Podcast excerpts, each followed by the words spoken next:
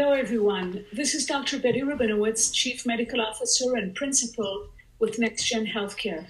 I'd like to welcome you to our podcast series featuring senior leaders from the NextGen Advisors team. We use this series to address different topical subjects related to ambulatory care, exploring the successes and challenges that community providers experience from an operations, policy, and strategy perspective. I'm joined again by my colleagues Graham Brown and Dr. Marty Lustig. Welcome, Graham, and good morning, Marty. Good morning, Betty. Hi, Betty. It's great to be here. We recently conducted webinars with leaders from large ambulatory practices across the United States. We used the opportunity to share some of our thinking about the post COVID practice of the future and also to poll audience to gain insight into the situation these practices are currently experiencing four months into the emergence of COVID cases in the US. Today, we'll discuss some of the themes of those discussions and the data emerging from the poll of just under 150 individuals who participated in the sessions. So let's get going. The first topic we addressed and our first poll results spoke to the current percent of care that was being provided virtually. And our follow up question asked practices what percent of care would continue to be provided virtually in the future? What we found when we asked practices about the current percentage of virtual visits they were conducting was that 48% of responders were doing more than 50% of their visits virtually. Only a very small percentage were doing no virtual visits. And another 31% were doing about 25% of the volume of their care virtually.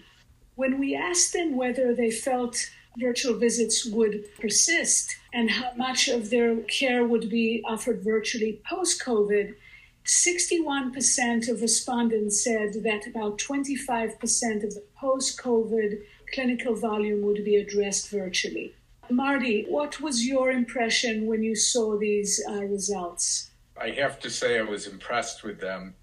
Even though we've been talking to people across the country and hearing them explain how they implemented virtual visits, when you think back to just, you know, four or five months ago, we know that in most practices, virtual visits were either non existent or barely measurable. And so to see that, you know, almost half of them are doing more than half of their visits as virtual visits, and all of them, except for a tiny percent, see it as a very significant part of their practice going forward, uh, just tells you how much of a sea change we've experienced in just a few months.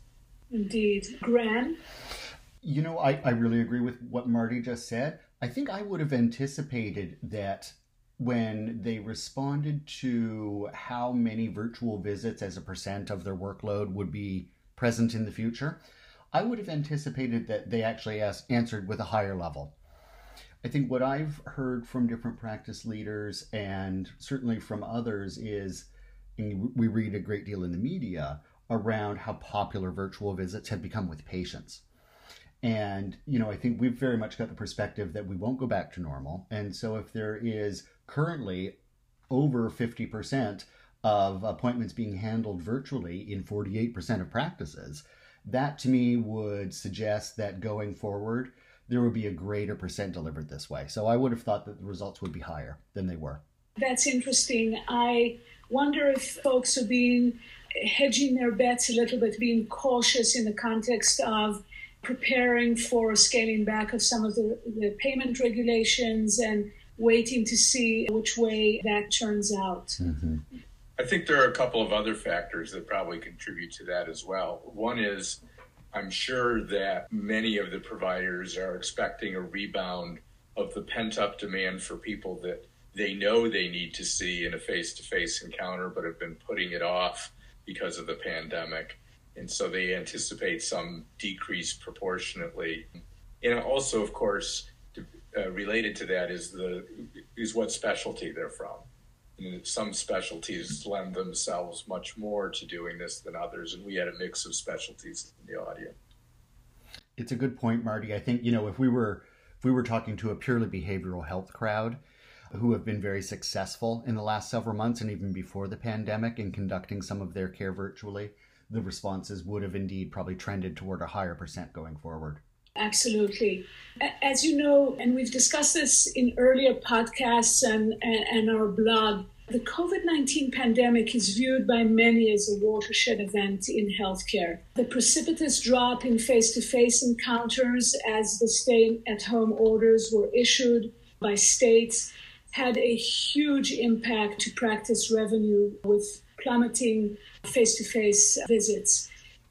We wanted to learn when we were talking to these leaders and polling them, we wanted to learn more about how reliant practices were, uh, were on fee for service revenue now, and if they anticipated that the ratio of pure fee for service revenue would decrease by increasing value based payments in the future. And we asked them what their perception was of the percent of care they render now in a fee for service basis and then what their prediction was going forward. So currently, the, the audience that we polled, 41% of them felt that they had less than 50% of their revenue currently from fee for service. 28% of the respondents felt that they had about 50 to 75% of their uh, revenue currently from fee for service, and 31% of the respondents had greater than 75% of their current revenue from fee for service. Let's, let's relate to these results before we look at the projections. Uh, Graham, how do you interpret these results? You know, for ambulatory care providers who have been, I think, actively understanding what types of value based payment arrangements are appropriate and useful for their patient populations, we have for several years since the pass of the Affordable Care Act, passage of that, really seeing a shift into value based care.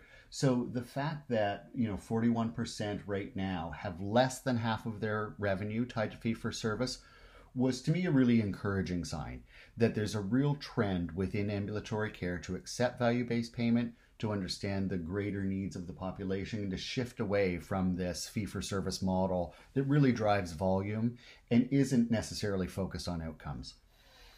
The fact that there was still you know 30% of respondents where greater than 75% of their revenue is still tied to fee for service really kind of paints the other side of that coin and to some to some extent it feels like this is you know that transition period where we've got almost even cohort that's sitting embracing value-based care. We've got an equally almost equally sized you know that's kind of in the process of moving. And then there's still a good chunk of providers who are really dependent on on fee for service revenue. It represents the mix of specialties of course that are out there but at the same time paints a broader picture i think about how um, fundamentally tied to a fee for service model, we still are. I agree with what you said in terms of being in a transition, Graham. I have to say, I was surprised that the there was a, at least a plurality of respondents that are deep enough into value based care that it accounts for over half of their revenue at this point. If I had been asked to guess ahead of time, I would have thought there were there was even greater dependency on fee for service than the, these responses suggest. So I find it as, first of all, consistent with with our view that value based care is here to stay and it's growing, and that there's this many organizations that are already that committed to value based care is to me a very encouraging sign. Would either of you like to comment on the fact that this was likely an audience with a fair amount of representation from the West Coast and probably a predominance of multi specialty primary care groups versus events where we have more of our specialty focus groups with orthopedics and ophthalmology among them. How do you feel that impacted this response? I'll take that one, Betty. I think you're making a great point. We know that value based contracting, capitation, in fact, is much more prevalent on the West Coast than the East Coast. Many of NextGen's clients in California are, for example, community health clinics, and they have capitated contracts for their Medicaid population. So I'm sure that geographic spread does skew these results somewhat, as well as the specialty spread. As, as much as we know, there are bundles out there, they're still in much earlier stages of both development and implementation than the sort of broader ACO type arrangements that people are in. Thanks, Marty. So let's pivot to the question that we asked the audience. If this is where you are now for fee for service, how do you project the fee for service ratio to total revenue that you would experience going forward in the upcoming year or post COVID? Do the question was, do you feel that ratio will decrease, increase, or remain unchanged? And the responses we got were 67% of the respondents felt that the ratio of uh, fee for service to total revenue would decrease. A very small percentage of uh, the respondents uh, felt 3% that that will increase and uh, 31% of the respondents felt there would be no change. How did you interpret these results, Graham? This this really was in line with what I anticipated. So I would have I would have projected as we look at the ambulatory care community that two thirds of the audience would foresee a growth in their value based care arrangements or less dependence on fee for service. So this was very much in line with what I anticipated. The the few percent that indicated an increase felt, you know, a bit like an anomaly. And that for some practices that may indeed make sense, but that the trend wasn't sitting there. And then for others, I think, you know, whether it's where they're located in the country, to Marty's point just a few minutes ago around the differences in geography, that are anticipating no change, uh, we'll see whether that plays out or not. Yeah, you know, what, what I see in this is a very clear message that provider organizations really believe that value based care is here to stay. And that if anything, the pandemic is moving us increasingly towards value based care as a more stable, sustainable approach than the traditional fee for service one. That we have, you know, such a large proportion that are already fairly deeply into value based care. And even among those, we have two thirds of the respondents that see that trend continuing forward. Tells me that, that this is, that there's kind of no going back in this space right now. Uh, absolutely.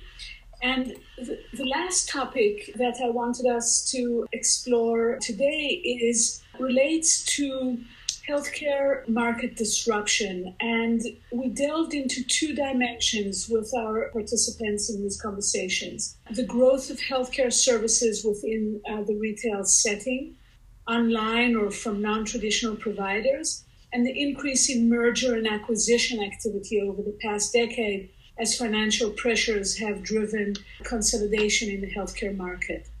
So, we asked our participants whether they were concerned about disruptive market entrants.